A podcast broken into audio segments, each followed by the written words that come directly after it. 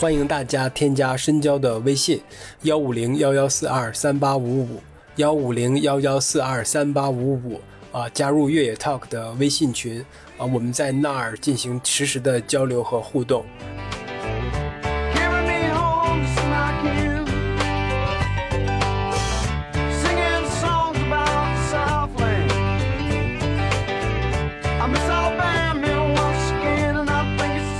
欢迎收听本期越 Talk 越野的越野 Talk，我是申交。今天我们请到燕毅老师，是来聊一个非常硬核的话题，说越野跑这项运动的一个社群化和商业化。之所以聊这么硬的话题，主要是我们想蹭一下 UTMB 的热度，同时也是因为我看到了燕毅老师前段时间，大概半个月、一个月之前写的一篇文章，叫《价值观和商业化不同频，越野跑还会更好吗》。看到这篇文章呢，就是三千多字煌煌巨著啊，其实我就想带着很多的疑问和问题啊，想来跟。跟燕毅老师请教一下，那我们先请燕毅老师跟我们的听众朋友们打个招呼吧，也来好几回了。大家好，月 talk 的观众们，大家好啊！听众们应该啊，我作为第一期的嘉宾出了这种错，有点实在有点不好意思。接下来马上就是一百七了，对吧？当时只是当做一个笑话，在当做一个玩笑，在在说一百七一百七，没想到真的赢了第一百七，确实还是挺感慨吗？挺感慨的，嗯。我靠，原来你是抱这个心态啊？你是看着我们的笑话说肯定不能一百七，但是我当时邀请你是绝对严肃的，肯定能一百七。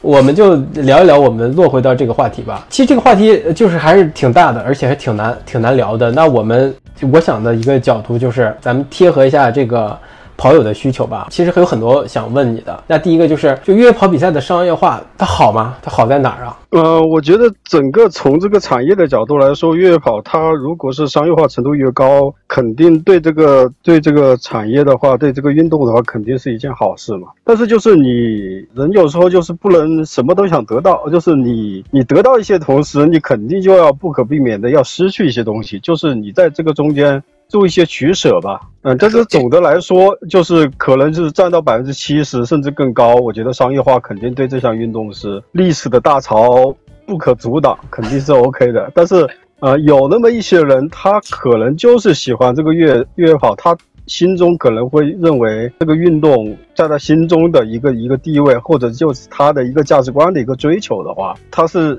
愿意保留那剩下的百分之三十或者更少的一个东西，他愿意那样去保留的。对那些人来说，他就会觉得商业化未见得是一件好事。继续沿着这个这个来讨论，就是你所谓的这个百分之二十、百分之三十这个东西，这些人想要坚持的到底是什么呢？嗯，他就是你一个运动，你走向商业化的话，它必然就会有很多的那种新的东西进来，就是它其实会破坏掉一切原有保持的大家的一些，不管是默契也好，还是。是一些一些价值观的一些东西也好，就是会有一个破坏呀。你比如就是一个非常非常简单的例子，就是环保，是吧？对，其实就是在就是那些很。很资深的那些越野跑的那些，不管是组织者还是参与者里面，他们就会觉得环保这就是这项运动的一个非常非常基础的一个东西。他说没有这个环保的话，他这个这个运动它存在的合法性，他他都是他他就他都是值得怀疑的。但是在很多就是新进的一些越野跑者的眼里，他就会觉得，特别是那些就是从马拉松转到这个越野跑赛场上的人，他说我在城市跑马拉松，我也是到处乱扔东西，那个都你看那个。什么什么世界六大满贯也都是到处扔啊，扔完之后马上有环卫工人把它收走了，就很 OK 啊。他觉得我我在山里，哎，是不是我也付了付了报交了报名费啊？我也我随便扔东西，是不是也是可以的呢？类似于这样的问题都出来了，在那些很资深的越野跑者的眼里，我觉得这这就是一个很很不可接受的一个事情。商业化的定义可能是规模更大，追求利润。追求影响力，这个可能就是商业化的一个简单的一个维度的概念，大概是这样的吗？你可以再补充补充一点。嗯，对啊，商业化就是你这个东西我是要赚钱了，说白了就是，然后就是有那肯定就是你更大的规模，然后有更多的那个赞助商，还有更多的人参与，然后有更好的一个传播，那可能这就是商业化的一个一个。一个目的，你觉得它对对越野跑这项运动的还会有些什么实质性的伤害吗？越野跑运动它最初的定义应该是什么样子呢？或者你理解的，你觉得那些呃最本质的就最初的大家是如何看待这个越野跑的？呃，这这个话题有点多，我觉得就是我对这个东西的理解肯定也是比较有限的。但是我就知道的话，就是其实越野跑其实一直的话，就是大家就是有一个共识在那里。但是实际上就是你像欧洲的和美国的这个越野跑，他们其实表现形式差别差异还挺大的。就是我反正以前跟采访一些国外的选手或者是组织者，就是在他们看来，就是美国人吧，他们更多的会把这个越野跑当做自己的一个精神的一个追求。但是你选择了越野跑运动，你可能就是选择了一个生活方式。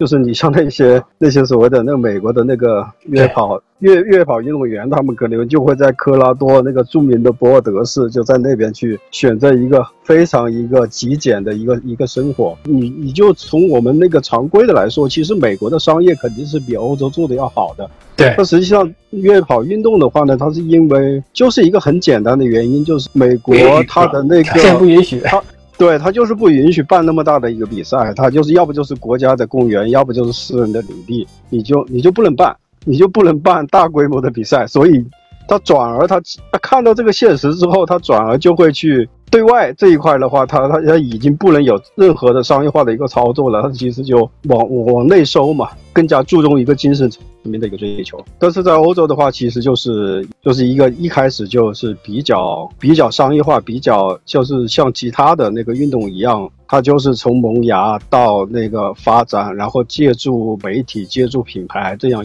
一下一下就就还有还有一些什么协会，就还有一些自我的管理一些东西，它就一步一步就上了吧。其实 UTB 就是我觉得是一个很好的一个一个案例吧，就是美国人那边是因为一些具体条件和客观条件的限制，他不能把规模搞得那么大，所以他们就往内收，就转向了追求自然啊。他们的比赛其实你你你说他完全脱离了商业的这个模型吗？其实也不是，人家也有。投入产出，人家也要那个收支平衡，也要滚动起来，只不过是另一种形式的商业化，它不会扩得特别大，可以这么理解吗？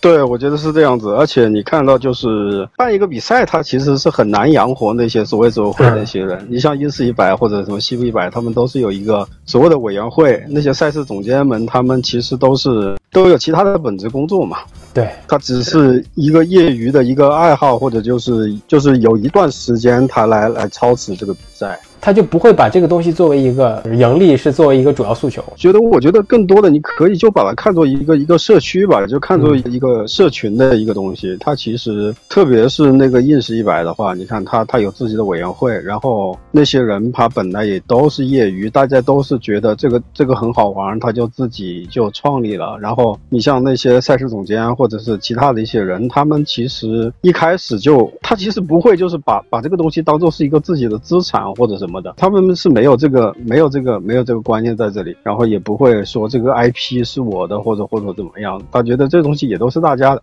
而且你就会发现，就是那些那些志愿者，那些很多年来常年来服务的那些人，其实他都是来免费来做一个。这样的一个服务的，就是大家都觉得这个东西就是我们这个社群共同孵化出来的一个东西。那这个是不是跟国内什么一零年、一五年之前那些比赛是有一些相似度的呢？我觉得还是有点不一样。我觉得国内的话，它可能有一些的话是就是有有一个人或者就是有一个组织，它这样发展起来，但还是同时的时候，它还是有一些公司。有一些公司化的，有一些就是，比如像我们最开始我做媒体的时候也做过，我们也做过比赛，其实是对这个是有商商业的一个诉求的，一直在这个里面。我觉得中国的话，它它可能就是结合了欧洲和美国，然后甚至日本的一些，它它都是算是博采众长，就是你你乐观一点可以这么来说吧。对，乐观一点是博采众，呃，悲观一点的就是就是什么呢？就是四不像嘛，总会出现一些就奇奇怪怪的比赛，像美国那些你所谓的那些比赛，它肯定是能满足那些社群的周围的这群人的一些需求的。那像欧洲呢，那更不用说了，人家商业化做得好，呃，你参加了也开心，可以用来说我参加过一个田币，全是一个挺挺有成就感的一个事儿。但是在国内呢，是不是就你说它是一个社社群化的比赛吧，办的又不是特别好，就满足不了大家的一个需求。既然他敢叫比赛，我对他的要求就就高了。那你说就纯商业化的比赛呢，也会。会有各种各样的问题，这个是因为我们视视角站得太近，会看到更多的问题和毛病的原因吗？就我觉得，就是我们没必要就是妄自菲薄啊，说中国的月少越野跑赛事不管什么都什么不行或者怎么样的，其实我觉得实际不是这样子。还有就是就是有我有一个很跟大家很不一样的一个。一个观点就是，我觉得一个一个赛事它做得好，做得非常优秀，它不仅仅是因为赛事的主办方做得好，那可能就是你赛事的主办方和你的参与者，他们双方都是非常的匹配，就是他们都有一个非常好的一个。你说素质嘛，也也说不上。你说谁没素质呢？对他们双方都很好，他才能促成这个比赛越来越好。就是这个中间，就是我们在说一个比赛它不好的时候，你一味的去指责这个赛事主办方不好，或者说就是就这个参赛者有问题，我觉得这都是不对的。就是一个赛事的好与坏是这两方，甚至还包括一些观众，还包括我们的一些媒体啊，一些就是所在地的一些。政府的一些管理人一些一些人员，就是我觉得就是所有的这一些，它都是构成这个一个比赛好与不好一个非常关键的一个因素。你去指责或者是说任何其中的一方，我觉得这个都是比较片面的。那如果抱着这样的一个一个姿态或者是角度来看待各种各样的比赛的话，那是不是就没有不好的比赛啊？呃，其实我就是这样啊，我就我就从来不挑比赛的毛病，我觉得都还行。那组委会是不是也可以用这个来呃来来做？作为挡箭牌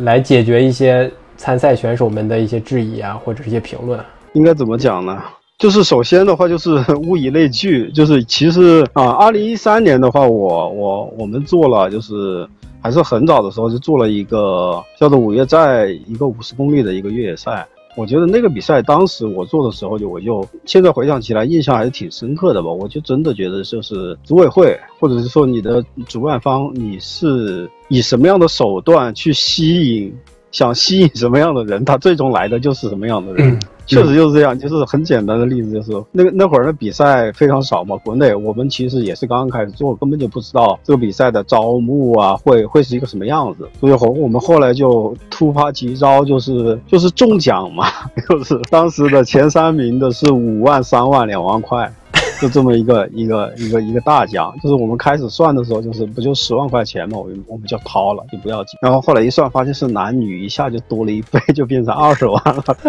你连这个问题当时都没想到是吗？当时没想这么多呀，当当时当时没想这么多。然后其实后来就是那个比赛，我们就会发现，就是那个夺的前三名全都是国家马拉松队的 现役运动员，对，全都是现役的，就是男女前三名全都被马拉松国家队的是吧？都是国家。队的，我还记得他们的名字，就是男子是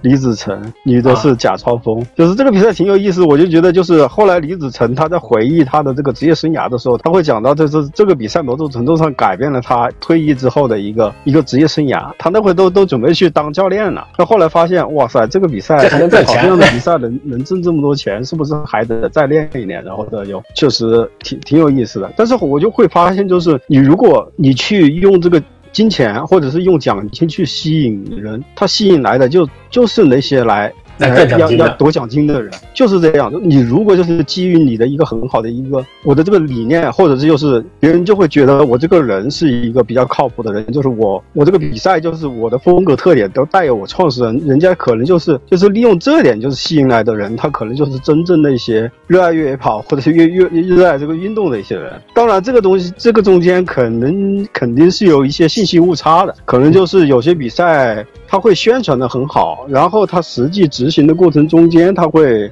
打很大的折扣，或者本来有些的，他就是有存在一些虚假宣传，就是其实，嗯，在这个时候的时候，就是参赛者他其实是处于一个相对弱势，或者说是他的信息获取不会足够充分的时候，就是这个时候参赛者他是处于一个相对弱势的一个。一个方面被坑来了，被骗来了，是吧？我就看了一张图，我就觉得这个比赛肯定很好，其实嗯不是那么回事嘛。那后来这个五月战场比赛第一届中奖之后，那你做了调整吗？就在问这个问题之前，是你当时开始操办五月战场比赛的时候，你当时对对对这个世界上的这些其他的比赛或者是这些运动员们都比较了解了吗？嗯，其实了解的并不多，其实就是就是从现在回过头来看的话，了解的肯定是非常有限的。但是就是总的来说，就是因为我们是做媒体，就多多少少还是会比一般的。大众吧，就是就是我们接受的信息会要更多一些，然后或者或许也更前沿一些吧，就相对来说还是稍微理解的稍微多一点，但是实际上还是非常不够的。做了两三年之后，当时就觉得这个比赛其实越野跑就是就是在短期内它不会有商业价值。我们在纠结到底是这个比赛能报到三百人还是三百五十人，最多最多四百人的时候，你就觉得就是这个比赛如果上到不了一千人的话，你肯定就没有它，它就不会有商业价值。但是那会儿可能真正在全国跑五十公里，所有所有的人加起来可能也就一两千人。那个时候就是一个非常早期的一个阶段吧，所以当时我们就判断这个比赛它是没有商业价值，它它这个运动肯定是会处于一个高速发展，而且是非常让人兴奋的一个一个运动，这个这个是能预见到的。但是你要说这个东西是不是会有一个很好的一个商业价值，那个肯定是在你你就要要做一个很长线的一个一个一个考量嘛。但是你从纯商业的角度来说，这肯定是一个需要长期投入，对未来有。有一定的想象力，但是就不会很快的会给你一些商业上的回馈，就就是没有。嗯，不不是很难，就是当时因为我我是二零一四年我第一次去 UTMB，我回来之后我就给我们的领导说可以把这个比赛引进引进到中国过来，但是他后来问了我一几个问题之后，我记得最重要的一个问题就是说，他首先问这个比赛可能投投入会有多少，我说可能可能就是长期的话可能需要有一个呃近千万的一个投入，他说他说嗯你觉得什么时候能回本？当时我就说那那我我没办法回答这个问题，然后这个。事情就 就没有没有了，就没有后续了，没有后续了。我现在就只能说我自己看到了这个，但是如果我是作为一个决策者，或者是作为一个从商业上考量的一个一个人来说，我自己肯定也也基本上百分之九十以上也会不会做这个，对对啊，除非我真的是我是一个有钱又有闲又喜欢这个的，就是像我们现在很多目前还存在的这些赛事很优秀的一个 一个赛事创办人一样，其实他们刚刚开始肯定都是因为因为热爱这个东西。他们很多年长期的这个为爱发电，就是就这么干呗，无怨无悔呗。你当时去到了 UTMB，然后你自己又做过比赛，有了一些细节上的亲身的切实的感受，还是挺震撼的吧？就是当时我们做了一个比赛，就是觉得这个这个越野跑为什么做的这么这么辛苦，好像也觉得也没什么意思。但是人家看到看到那个二零一四年的时候去到 UTMB 的时候，觉得哇塞，这应该才是越野跑应该有的样子。就是这么一个感觉。那个时候已经要抽签了，但是我是那个还是媒体名额吧，算是。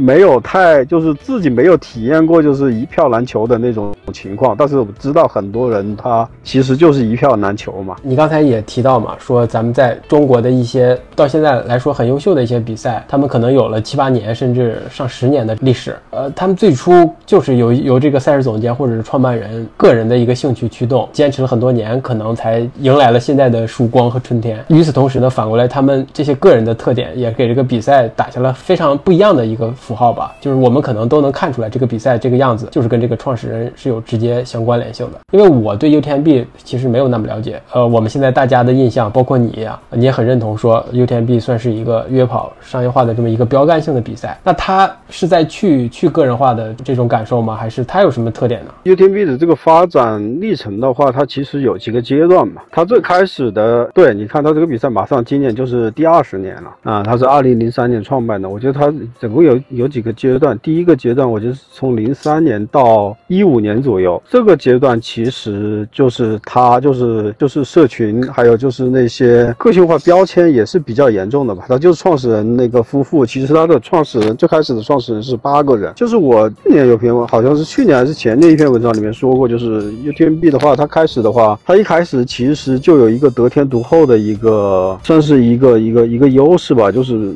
其他的那些比赛，他还在。为怎么生存的时候去忙碌的时候，他一开始其实就是在欧洲的 North Face 就给就给他们有一个非常强力的一个支持。他们在一零三年到一四年一直都是冠名的赞，算是冠名的赞助商吧，对吧？就所以我觉得这个阶段就是他们与这个品牌共生的一个阶段。其实这个阶段就是 North Face 也没有把自己看作只是一个赞助商，他其实是给了 UTMB 很多的一些其他方面的一些。资源，不管是宣传的还是真金白银的各方面的一个资源。最最初这个十几年的一个初阶段吧，他们他的个性大概是什么样子的呢？他的一开始的话，他首先就是你有这个赞助的话，你 你不需要为这个怎么生存下去发愁了呀，而且他就可以慢慢的就是不那么着急的去做一些商业的变现，然后但但是这个的话，他同时也会给这些，他其实也会听取很多一些参赛者或者是合作伙伴的一些建议。他差不多在零零七零八年的时候就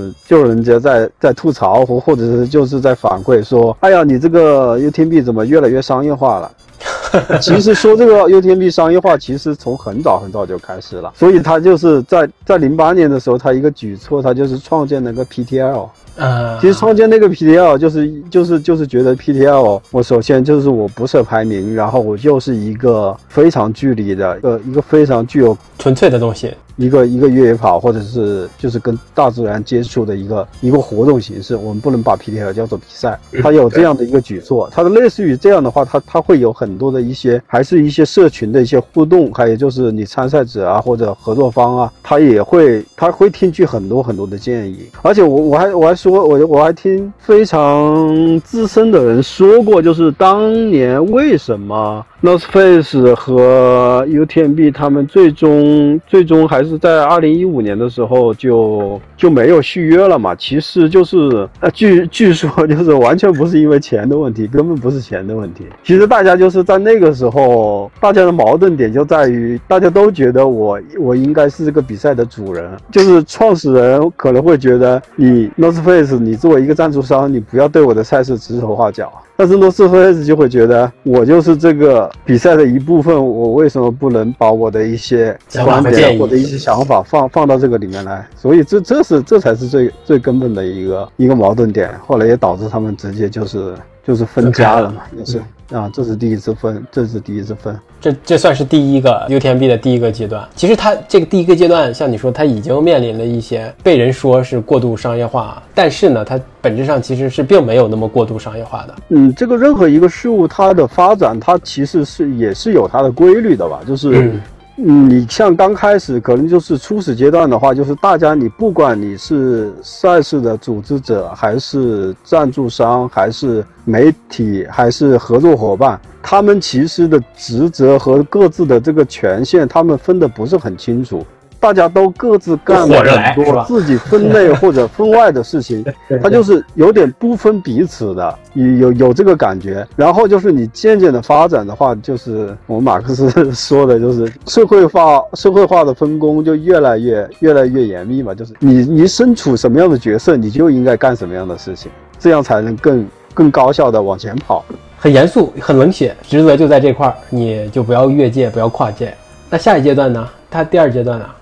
第二阶段其实就是就是 UTMB 和 I ITRA，就是我们之前说的 ITI，实际上就是应该叫叫 ITRA。在这个里面，这很有意思，应该很妙的，就是在于，嗯，一四年左右，就是一三年，一三年那个 ITRA 创立嘛，然后，呃，好巧不巧，这个主席又正好又是 UTMB 的创始人，对吧？所以的话，就是很多时候，其实就是刚开始的阶段，UTMB 它是一个巨大的一个流量入口，它其实在很多方面肯定是给了一耍很多的一个支持的，这是毫无疑问的。然后，其实在这个时候，就是也还是属于一个，就是又是另外一个初始阶段了。其实就是很多时候，就是很多人，就是包括我们很多很多中国人，根本就分不清 UTMB 跟 i t r a 是不是一回事，还是一家人，还是什么的？对，我我觉得不仅仅是我们中国人分不清楚，其实所有人都分不清。在二零一七年的时候，其实英式一百发了一个发了一个就是措辞很激烈的一个一个通告，就是讲，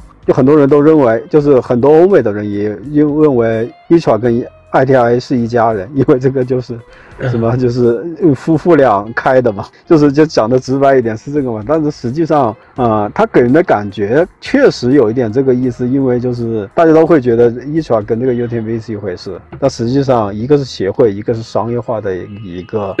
一个赛事。对，当时我也感觉很奇怪的是，这个是不是就是类似于既当球员又当裁判的感觉？ITRA 是就是越野跑的协会嘛，那它某种程度上来说，它就代表了越野跑这项运动了。那它的主席又跟 UTMB 的呃创办人是是一个人，那什么意思呢？那那会不会起码从这个词义上，或者是这个项运动的解释上，就会往 UTMB 这上靠，垄断了这个定义嘛？跟 UTMB 不一样的比赛，那都不是越野跑比赛。就是你发展到又又往前发展的话，这两个肯定又是要分开的呀。但是你看，你刚开始你在一起的时候，说白了就是相互助力嘛。所以别说自己吃了亏或者干嘛了，我觉得都都没必要这么说，就是大家不能因为就是得到对方的那个实惠的时候，你闷着不做声，然后就是你受到损害了，你你去指责对方，我觉得这都是都是没有太大的必要性的。就是确实就是就是双方就是就是相互的一个促进的一个关系。但是你随着你这个东西的发展，你你这个就是你的位置就决定了你这两个必须要有一个很明确的一个分界线的。除除了是你像你说的，因为呃就事物发展规律嘛，它两个本质上就不可能是一家的，这是一个显性的矛盾的原因必须分开呢，还是一个就自然而然就要分开了？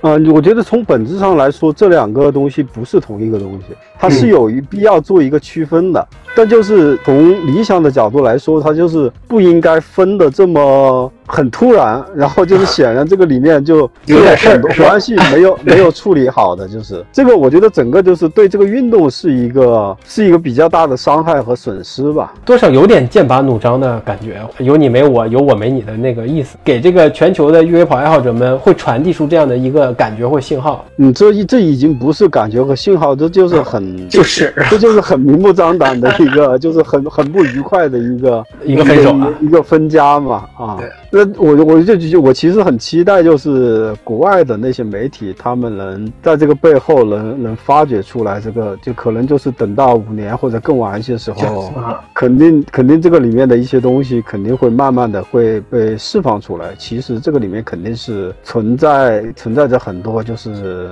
我们大家都不愿意去不愿意去看到的，或者就就是你不得不接受的一些事实。它的这个东西确实不是一个很好的一个方式。我们其实没有完全没有正义的一方。更丝滑、更更理性，或者是更好的一个一一个解决的一个方式。就这两个组织的分开，你说是对这项运动的一个伤害，是具体是指什么呢？你看，一个是本来就是一个上就是嗯，就是世界上影响力最大的一个越野跑赛事 UTMB，一传是啊、就是在所有的所谓的协会里面，它是它是一个代表这个山地越野跑，就是我们现在所定义的越野跑，它是一个最权威的一个组织。对，这这二者之间，他们应该就是有一个相互的一个默契，跟来共同的一个往前的一个发展嘛。但实际上现在就是基本上就是做了一个做了一个切割。然后其实的话就是，嗯，如果要按照正常的轨迹去走的话，UTMB 的话，它其实还是可以在这个推动这个运动这个这个事情上面，它还是可以做很多的事情。但是现在的话，它它分得这么这么彻底的话，它其实你说商业组织和协会，它有一个非常非常重要的一个不同，就在于协会，你不管是什么协会，它有一个责任，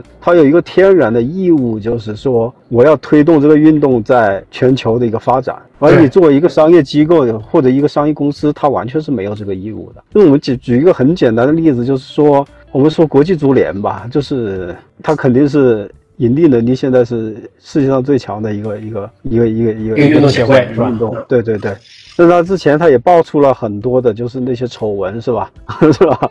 但是的话，他，但是但是的话，他其实每年的话，就是嗯，他尽管有那么多丑闻或者是干嘛的，但他实际上他每年还是做了很多事情，他就是会分到就是各个他们的协会的会员单位会分到很大的一笔钱，它就是用于这个足球的基础设施的一些建设，还有青少年的一些培育。它这个钱可能就是有有个几十万甚至几百万美元的一个，每年都会给出这么一笔钱。你像这笔钱的话，其实给到像中国这样的，他他一点都不 care 嘛，觉得很不觉得。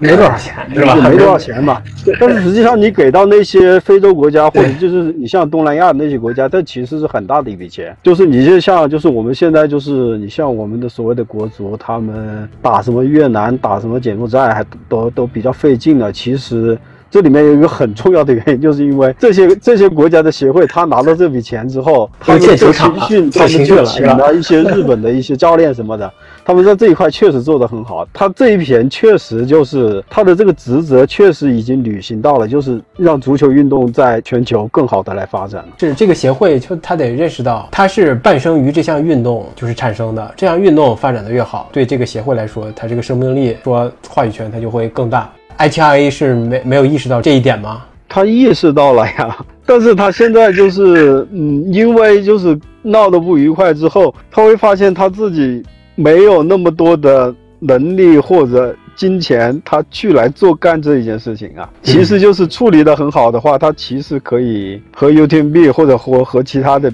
组织一起来做这种事情的。我觉得 UTMB 他也不会去非常抗拒来做做这么一件事情，但实际上就是。这么一个我们叫做硬硬分离硬着陆之后，那那人家就不这么干了，就是这个样子。现在或者可以理解为，就是 UTMB 觉得自己完全可以这么干，就是我要不要承担一个协会的职责呢？就是如果如果处理的很好的话，他他是完全是可以，完全是应该这么干的。你就如果这两两个机构没有这么不愉快的分开的话，UTMB 完全是可以通过 ITIA 给 ITIA 注入资源，让他去来完成这项职责和义务的。他甚至可以利用他的商业化的优势啊，这些模板性的作用和巨大的流量来带动全世界的一些比赛的发展，促进他们的更好商业化，就会有更多的钱注入给 ITIA，ITIA 就可以更好的履行这种义务和职责，发展越野跑这项运动。呃，这是一个最完美的结局。是啊，而且他们前些年的话，确实也是尝试这么来做的。对说。你说所谓的呃对这项运动的伤害，就是延缓了或者是推迟了这个进程的发生。是呀，就是任何事情你你走得太过了的话，你你还是需要需要回过头来看一看自己的初心，或者是最开始是是什么样子嘛。就是讲个很简单的例子，就是我隐约记得，就是原来 UTMB 他们的那个所谓的价值观里面有一个叫做开放嘛。那现在不开放了。那 你你看现在就是这个样子，我也没说不开放，但是大家都都能看到嘛，是吧？实际上就是自成一体了嘛，对吧？就我接下来就想问你，想问的问题就是，就是通过 BioTMB 这个方式，就把自己给封闭起来了。从你从别人角度来说，就是把把它封闭起来了，但是他从你自己的角度来说，他他对他自己旗下的赛事有一个更好的一个一个把控力了。就是从商业的角度来说，就是就是以前我可能都是一些一些参股的公司，现在都变成我的入股的公。所谓的运动的行行业的这种协会组织，它的钱的来源就是靠这些比赛的一些会员的一些费用嘛，一些支持嘛。所以现在一传他要做自己的世界杯，这是他这是他的活路，就是在世界田联的那个架构下做了一个世界山地跑和越野跑。锦标赛嘛，原来就是就是叫就叫越野赛，越越越野跑锦标赛。就那个比赛的话，就是跟所谓的足球世界杯是是一样的。今年六月份就是在在在奥地利举办的，就是我们国家首次有我想起来了，那个运动员去参加，找人家去参加的那一个。那他这种比赛看起来跟 UTMB 是完全两种比赛啊。对啊，这个这个东西就跟着你就是足球的来来说，就是你的你的联赛和你的世界杯一样呀。现在就变成了你的你的世界杯，就是现在没人来关注，反而是你这个联赛是吧？你的这个 UTMB 的世界系列赛做得很好。现在这就是问题所在，就是我觉得以后协会就是一传它翻盘的机会，它只能靠这个来了。因为因为这个比赛它就是就是从官方就是从官方来说，它就是这个世界上层级最高的，就是就是就是就是以后的话，就是以国家为单位嘛。就是如果以后就是这个越野跑运动，它要进到奥运会，那那肯定是要肯定是按照按按照这个这个